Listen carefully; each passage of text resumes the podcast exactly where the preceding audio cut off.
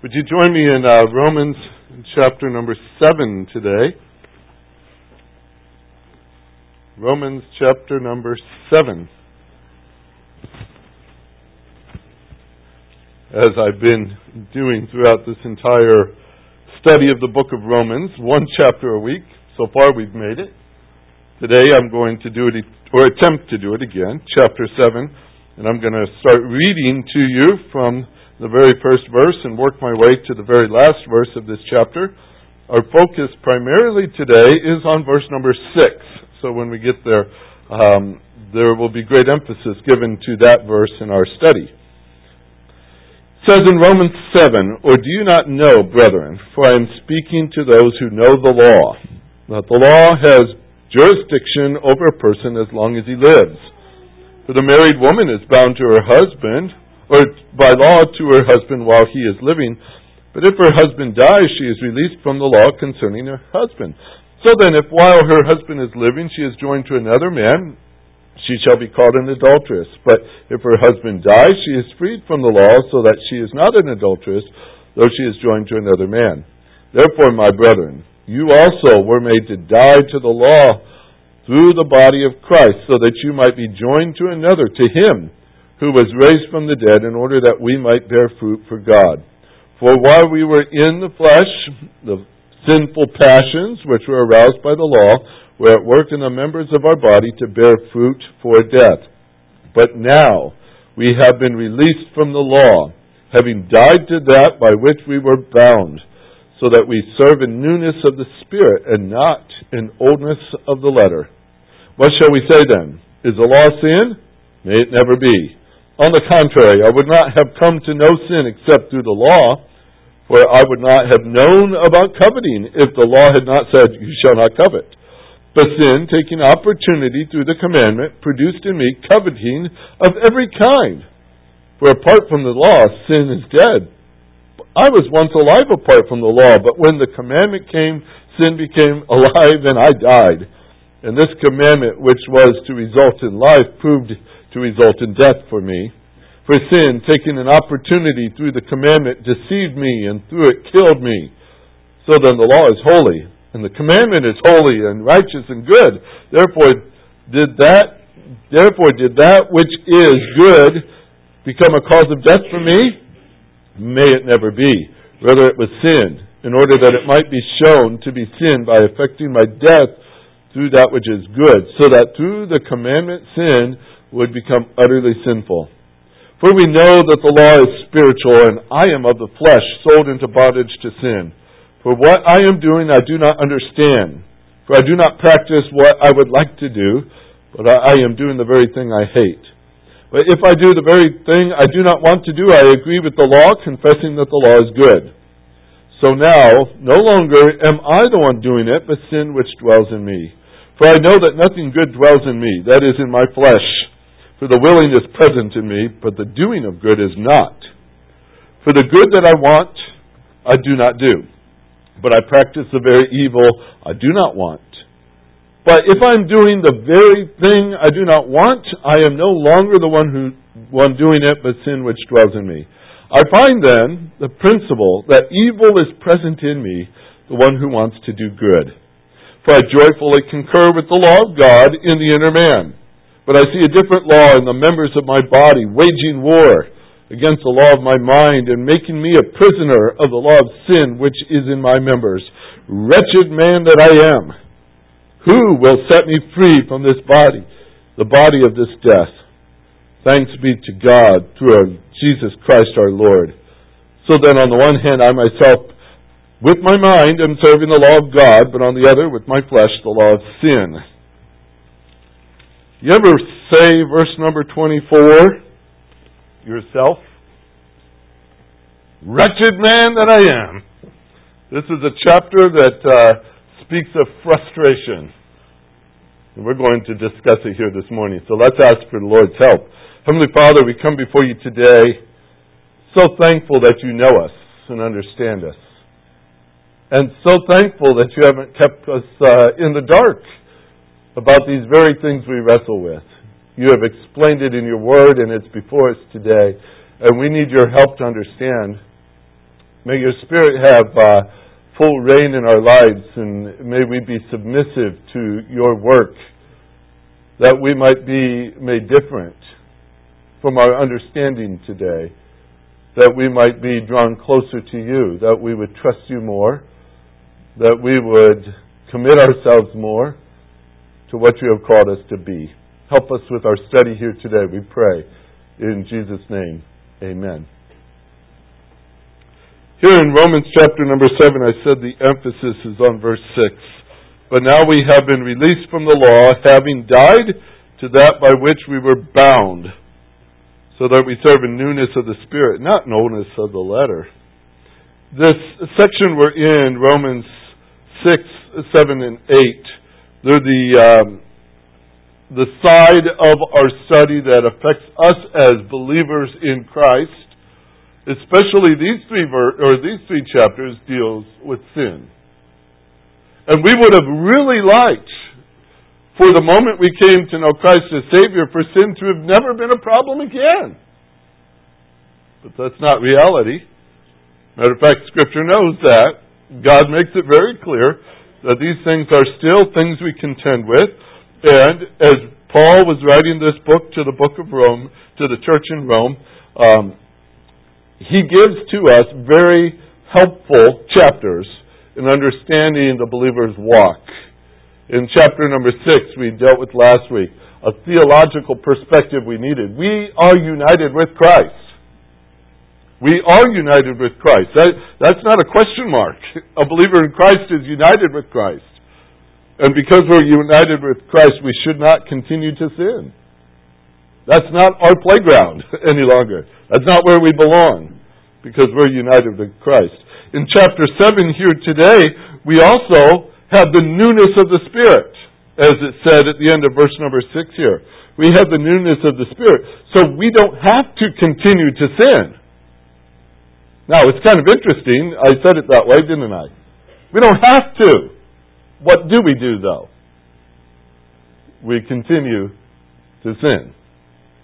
But we're going to see what the Lord has to tell us about this today.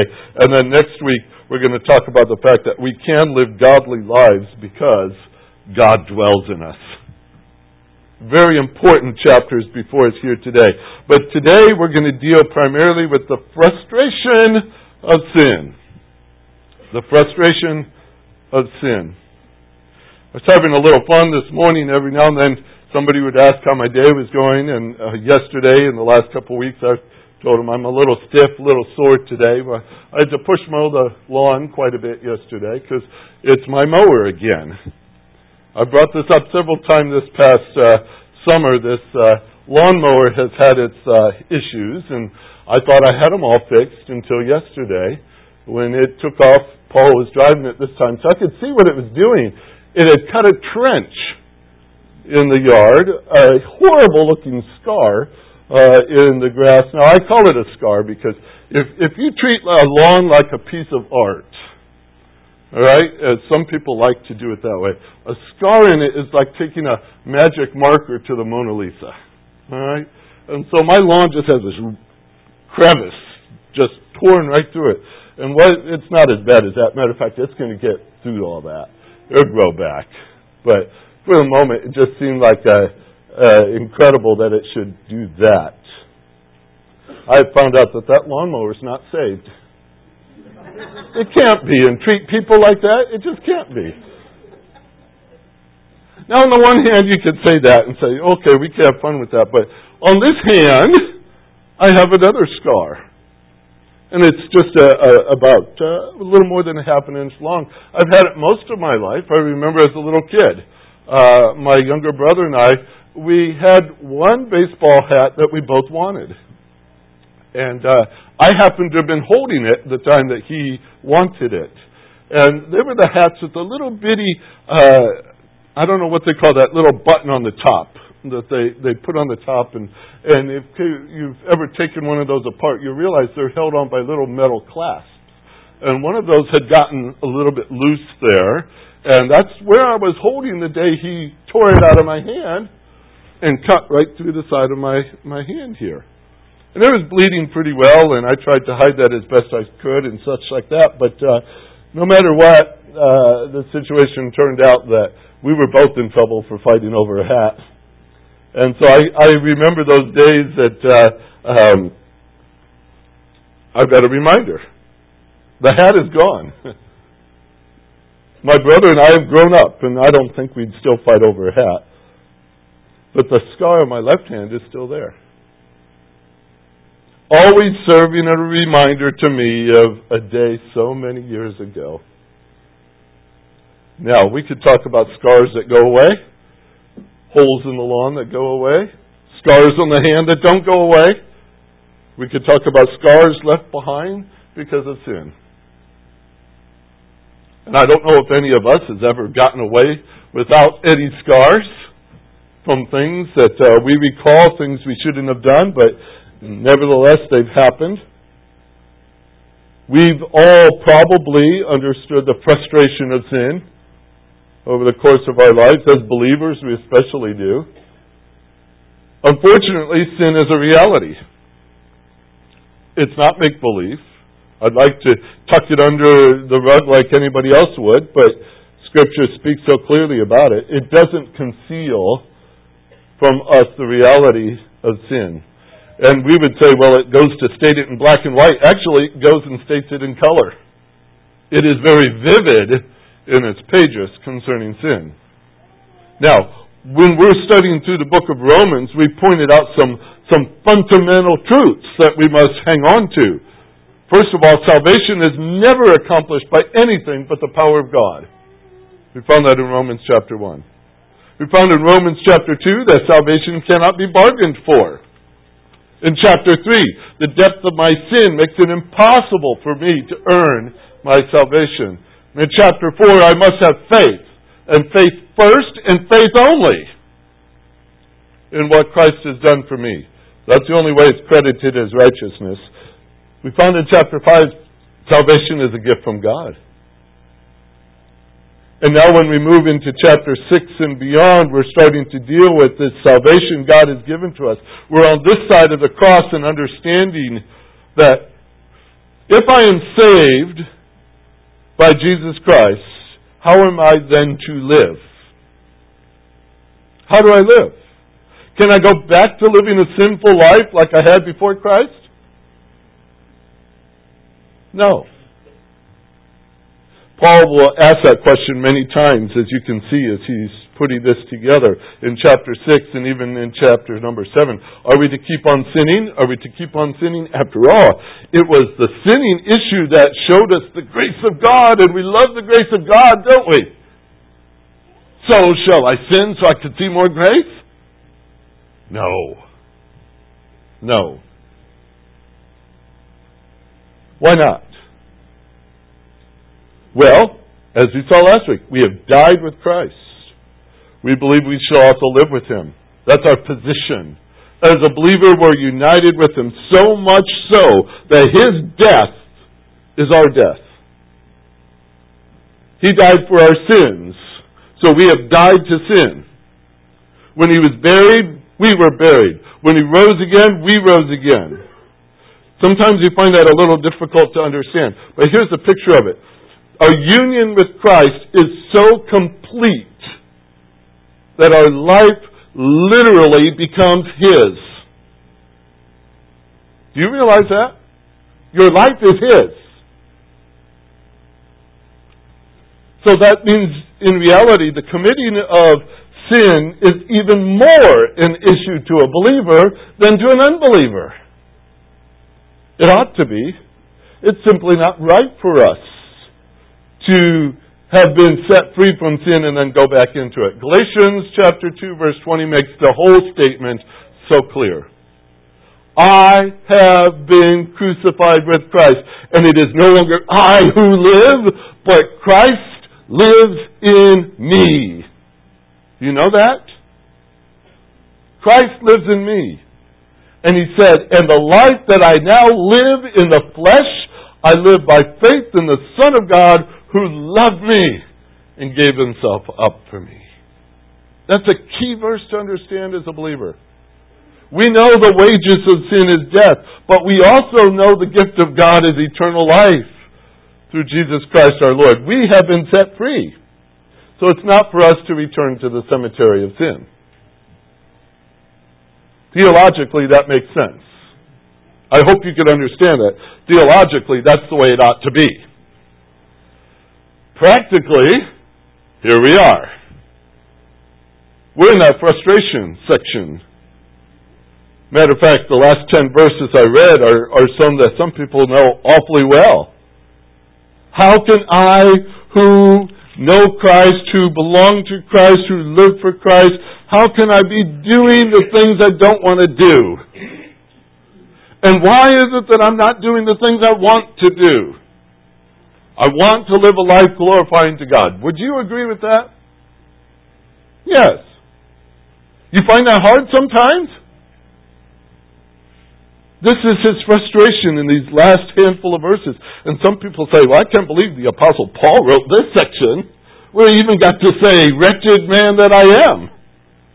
But nevertheless, it's true. This is part of the, the understanding practically of where we are. Matter of fact, I, I think it's this way. The more we get to know Christ, the more heinous sin becomes to us. We see it more clearly. We understand it and the cost of it to the place where we can't help but burst out. Wretched man that I am. Wretched man that I am. What is a wretched man?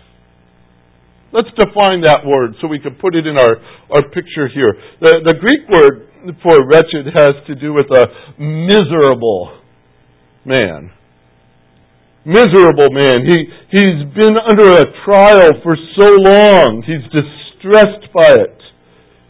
It it's a, a difficult burden to carry. Matter of fact, there's a couple of words woven into the concept of not only he's been carrying this burden for a long time, but it's been wearing on him, wearing on him, wearing on him, and he's got calluses to show it. That kind of a burden he has carried for such a long time. He's miserable because it won't go away. He wants it to go away, but it, it, it just stays there on and on. And I found this very interesting because as I broke the word down even further, down to its very root words that are put together here, the cause of the burden and the misery and even the callous is the fact that something is in there that's piercing. The word, there's a word for pierce inside the word. Which is generally the problem, isn't it? Something is pierced. Something has cut. Now, when I think this word through, he's not slain the way he describes this. I'm not a slain man. Matter of fact, that would be a relief if I were. But he's not slain. He, he's not free from the pain. He's not even free from the knowledge of the, of the event that caused it. He's been stabbed. And he's alert.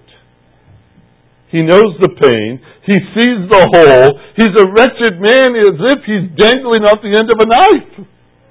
And there's nothing he could do. Would you call that miserable? That's the picture of the Word. He's miserable.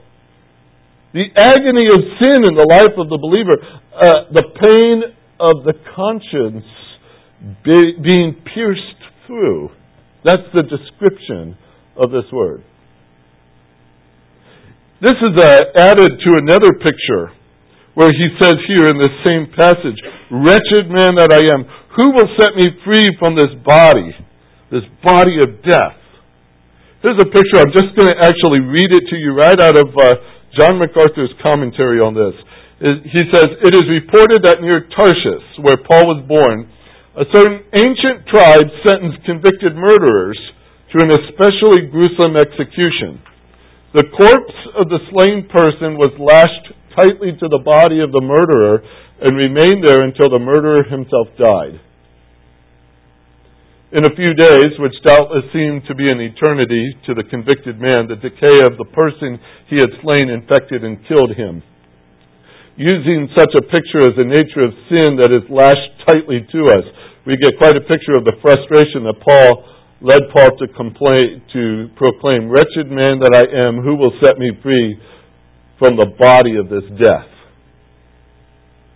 Would you say that's miserable? Incredible scene, huh? We're just using some pictures here to try to grasp what we're dealing with. But verse number six is our focus, our attention today. Look at the same words here. But now we have been released from the law, having died to that by which we were bound, tied, strapped, so that we might serve in newness of the Spirit and not to the oldness of the letter. This is the fact that the death of Jesus on our behalf has provided for us in dealing with the frustration of sin. What has He done? What has He given to us? What, what is this frustration that we're looking at? Those verses, 14 through verse 24. Several times Paul uses words like in verse 14, bondage to sin. Verse 23, prisoner of the law of sin. Verse 25, serving the law of God and serving the law of sin.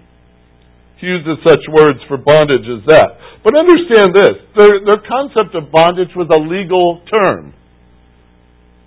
It was a legal term. And that's why you may say, well, what did that have to do with the first handful of verses here in 1, 2, and 3 talked about marriage? Remember when I read it?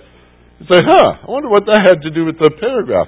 Well, here's the simple picture a married couple, as you know in our vows, say, until death we do part. Well, Paul says that's exactly what the law required. That's what the law said. Until death we do part. And then at any point, while one of them is still alive, or while both of them are still alive, if one of them goes and joins to another person, they've broken the law. That's what is stated. They broke the law. They're guilty, as he even said in verse number three, of that word adultery. So the law remained intact as long as a couple remained alive. Now, does that mean the law was bad? No. The law is good. The law is good. It's meant to keep us from doing whatever we want to do. You know, we live in a world that wants to do whatever it wants to do. You may not like the speed limit laws. Some people don't. They are meant to keep us safe on the roads, aren't they? Not to keep you from appointments or something like that. But why do we have those? To keep us safe, primarily. Now, some people would argue that maybe the signs need to go down. That way we don't feel guilty about breaking the law. Would that solve the problem? No signs? No problem. That's a description of the mentality of our country. Take down the signs. Take down the laws. It's a simple way that if these are removed, then we can live as we please. That's not, that's not the answer. Matter of fact, God says righteousness exalts a nation. Sin is a disgrace to any people. Any nation that goes about removing the laws so that anyone can live however they want, they are removing what God has said is good. When you take away what God has said is good, you don't replace it with something else that's good. You never will. Because remove, removing the law doesn't make us better. What Paul says in verse number six is that, but now we have been released from the law. And you say, oh, there it is. We don't have to obey it. That's not what he says. Verse number 12. First, let's look there. The law is what? Let's start with one word at a time. The law is what? Holy. Holy. The law is holy. Well, what does that mean? Well, God is holy, isn't he? Yeah, he's holy. His character is holy. He's entirely free from sin in every single way. Entirely pure in his actions, entirely pure in his thoughts, entirely pure in his motives, his intentions, everything. God is perfect. We would say that of him. The law was his invention. God created the law. It's in his word. It's his commandment. And if He is holy, and all of His works are holy, and the law is His work, guess what? The law is holy. It's a guide to holiness. It's what a holy God expects of us. Verse number 12, the law is also what? Bottom.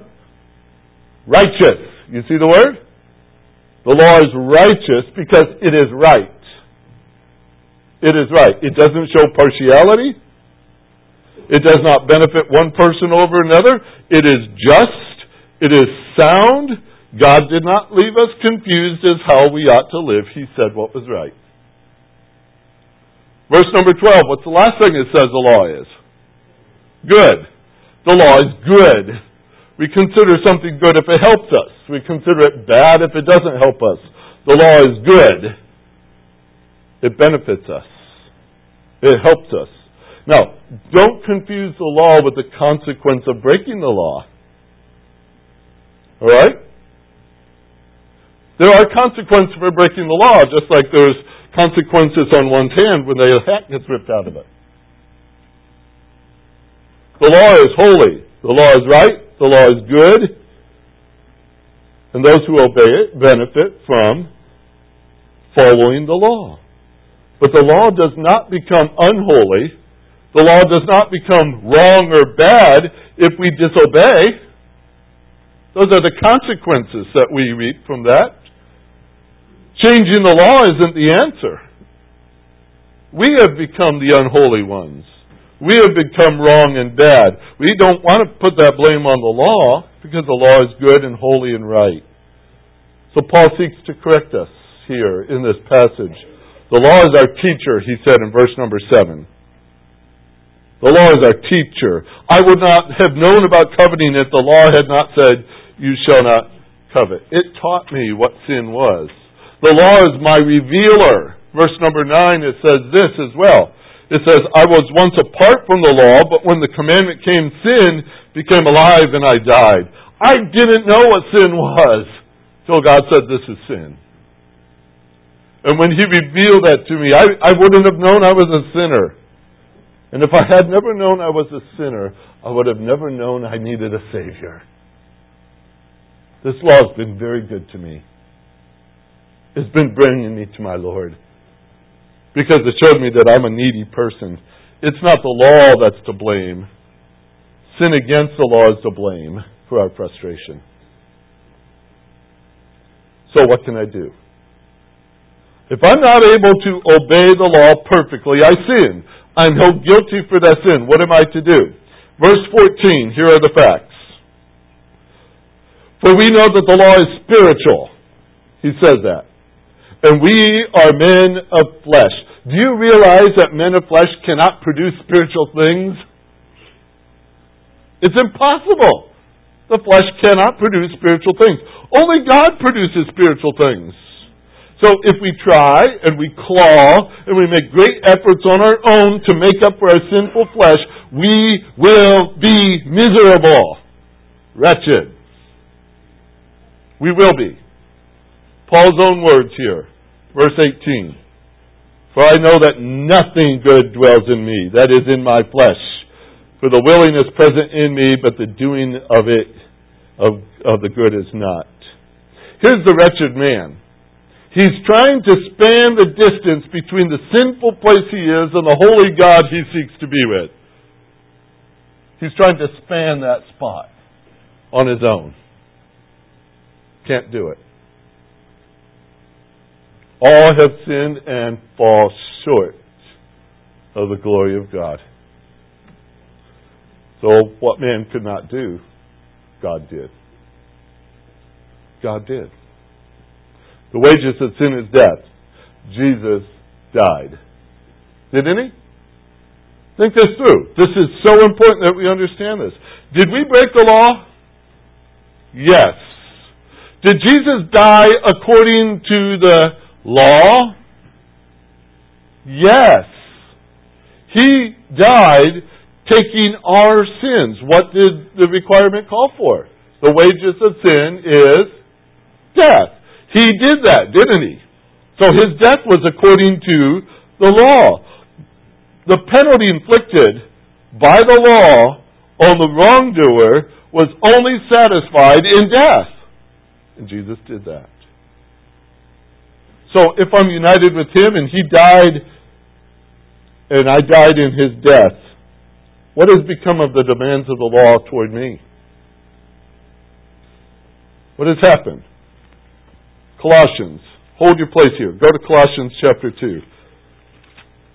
Colossians chapter 2. If you haven't memorized any verses for a couple of weeks, here's a good place to go. Colossians 2:12 through 14. Watch these words. Paul is saying again, here's our, our union with Christ. Having been buried with him in baptism, in which you were also raised with him through faith in the working of God, who raised him from the dead, when you were dead in your transgressions and uncircumcision of your flesh, he made you alive together with Him, having forgiven us all our transgressions, having canceled out all the certificates of debt consisting of decrees against us, which were hostile to us. He has taken it out of the way, having nailed it to the cross. He took it. You've been released from the law. Not to be lawless, folks not to be lawless, but set free from the debt that we owed. Some of you know too well what a mortgage payment is. You see it every single month. You send in that check. You take care of it. Now, say that you, you reach that wonderful day when you send in the last one and they send you back a statement that says, paid in full. Aren't those beautiful words? Paid in full. And if you should receive a bill the next month for another mortgage payment, you would say, uh-uh, you can't do that. It's been paid in full, right? Oh, you would protest, wouldn't you? You'd stand up and you'd say, no, I'm not going to pay an extra payment. Who would? What did that verse just say? What about our debts that we owed? The sins that we had committed, the penalty of it all? Where did it go? It went to a cross where Jesus died. Was it paid for? Was it paid in full? All right, so folks, what are we doing still messing with it? It's done. It's been paid by Christ, paid in full. Our union with the death of Christ is the penalty of sin is paid. It's paid. Now, I know it doesn't erase the scars the consequences of our sins. But we do have an understanding here. Jesus paid for those sins. That's what he says here in Romans 6, or 7, verse 6. But now we have been released from the law, having died to that by which we were bound. Died to something. That's the end of it died to something. The picture carries us back to verse 24, where that corpse has been lashed to us. We're bound to it, and yet thanks be to Jesus Christ. He blurts it out so beautifully. Thanks to Him. United with Him in His death, He has cut off the straps.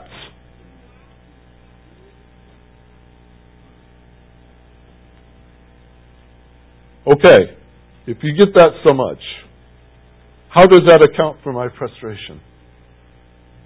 How is it that I keep on doing the things that I shouldn't do? Let's ask some questions here in verse 6. What are the results? If Christ has done this, and He has, what are the results for us? It's right in the middle of the verse. It starts with the word, so. this is the result. So, what am I to do? What happens to those who have been released from the law's penalty, the corpse of sin that has been bound to them? So we are to serve in newness of the Spirit. We are to serve in newness of the Spirit. If any man be in Christ, he is a what? New creature. Scripture says so. The old things pass away, behold, all things have become new. The fruit of the Spirit is love, joy, peace, patience, kindness, goodness, faithfulness, gentleness, self control. Where do we get those? Oh, they're just naturally in you, right? No, they are not. They're not naturally in me. I'm going to assume that you're something like me. I want to do it. Don't you? I want to live new. I want to, to think new. I want to act new. I want my character to be good. I want it to be faithful. I want it to be patient. I want it to be self-controlled, especially with my lawnmower. But these are the result of the Spirit in me. They are the result of the Spirit. This is what He's given to us. Next week we're going to be real heavy on this. But these are the new things we have in Christ Jesus. We don't have to live by the flesh. That's what he's trying to show us here. We don't have to pay the penalty of the law. We can serve God in a way that pleases Him. And it refreshes our own souls because of the Spirit that lives within us. The newness of the Spirit, so we can, we can bear fruit for God. There's so much to this. But let me put it down this way because our time is so short. We can be thankful, can't we, that the penalty's been paid? Absolutely. He died for us. We can be glad that the burden of that sin corpse has been dealt with. Jesus, someday, when we get to heaven, what a day that's going to be. When we're free from all these things, when we stand before Him, we will see what He's been designing all along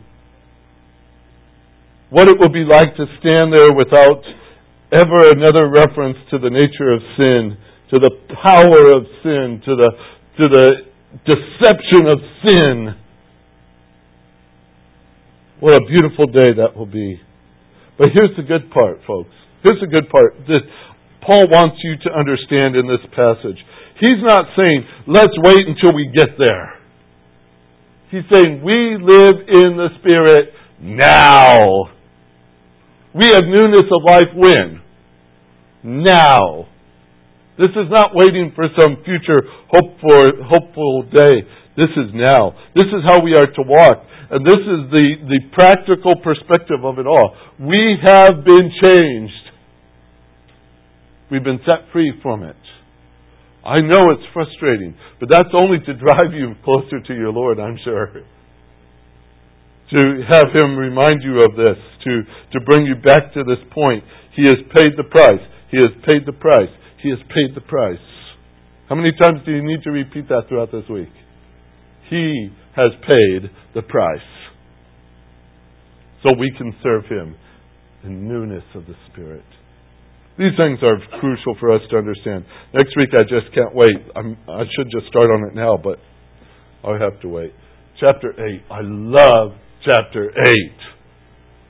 Wait till you see it.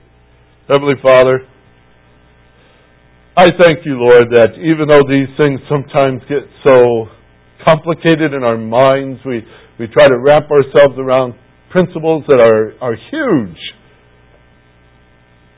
We compare ourselves in the daily activities of our life to these things. We, we see the, the world around us, we see the pressures, we see the temptations, we see the influences, we see uh, the drive of our land and of our, our, our nation. Lord, we, there's so much to be frustrated over. And yet, when it comes to the issue of sin, we have this. Jesus Christ has died for us. Our sins have been forgiven. And we rejoice today. Lord, we need this perspective. We need it driven into us. We need it set on our hearts so that we're not forgetful people. Sin has been dealt with at the cross. The decrees, the debt has been paid in full.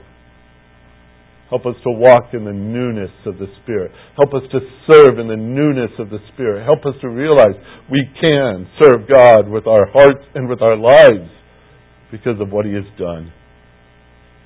Change our perspective, Lord. Too often it's set on ourselves.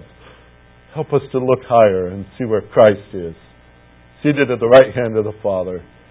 Set our focus on things above so we may walk as we have been made to walk, according to your principles, according to your way. There we will find the joy. There we will find our life. Thank you, Lord, for what you have done.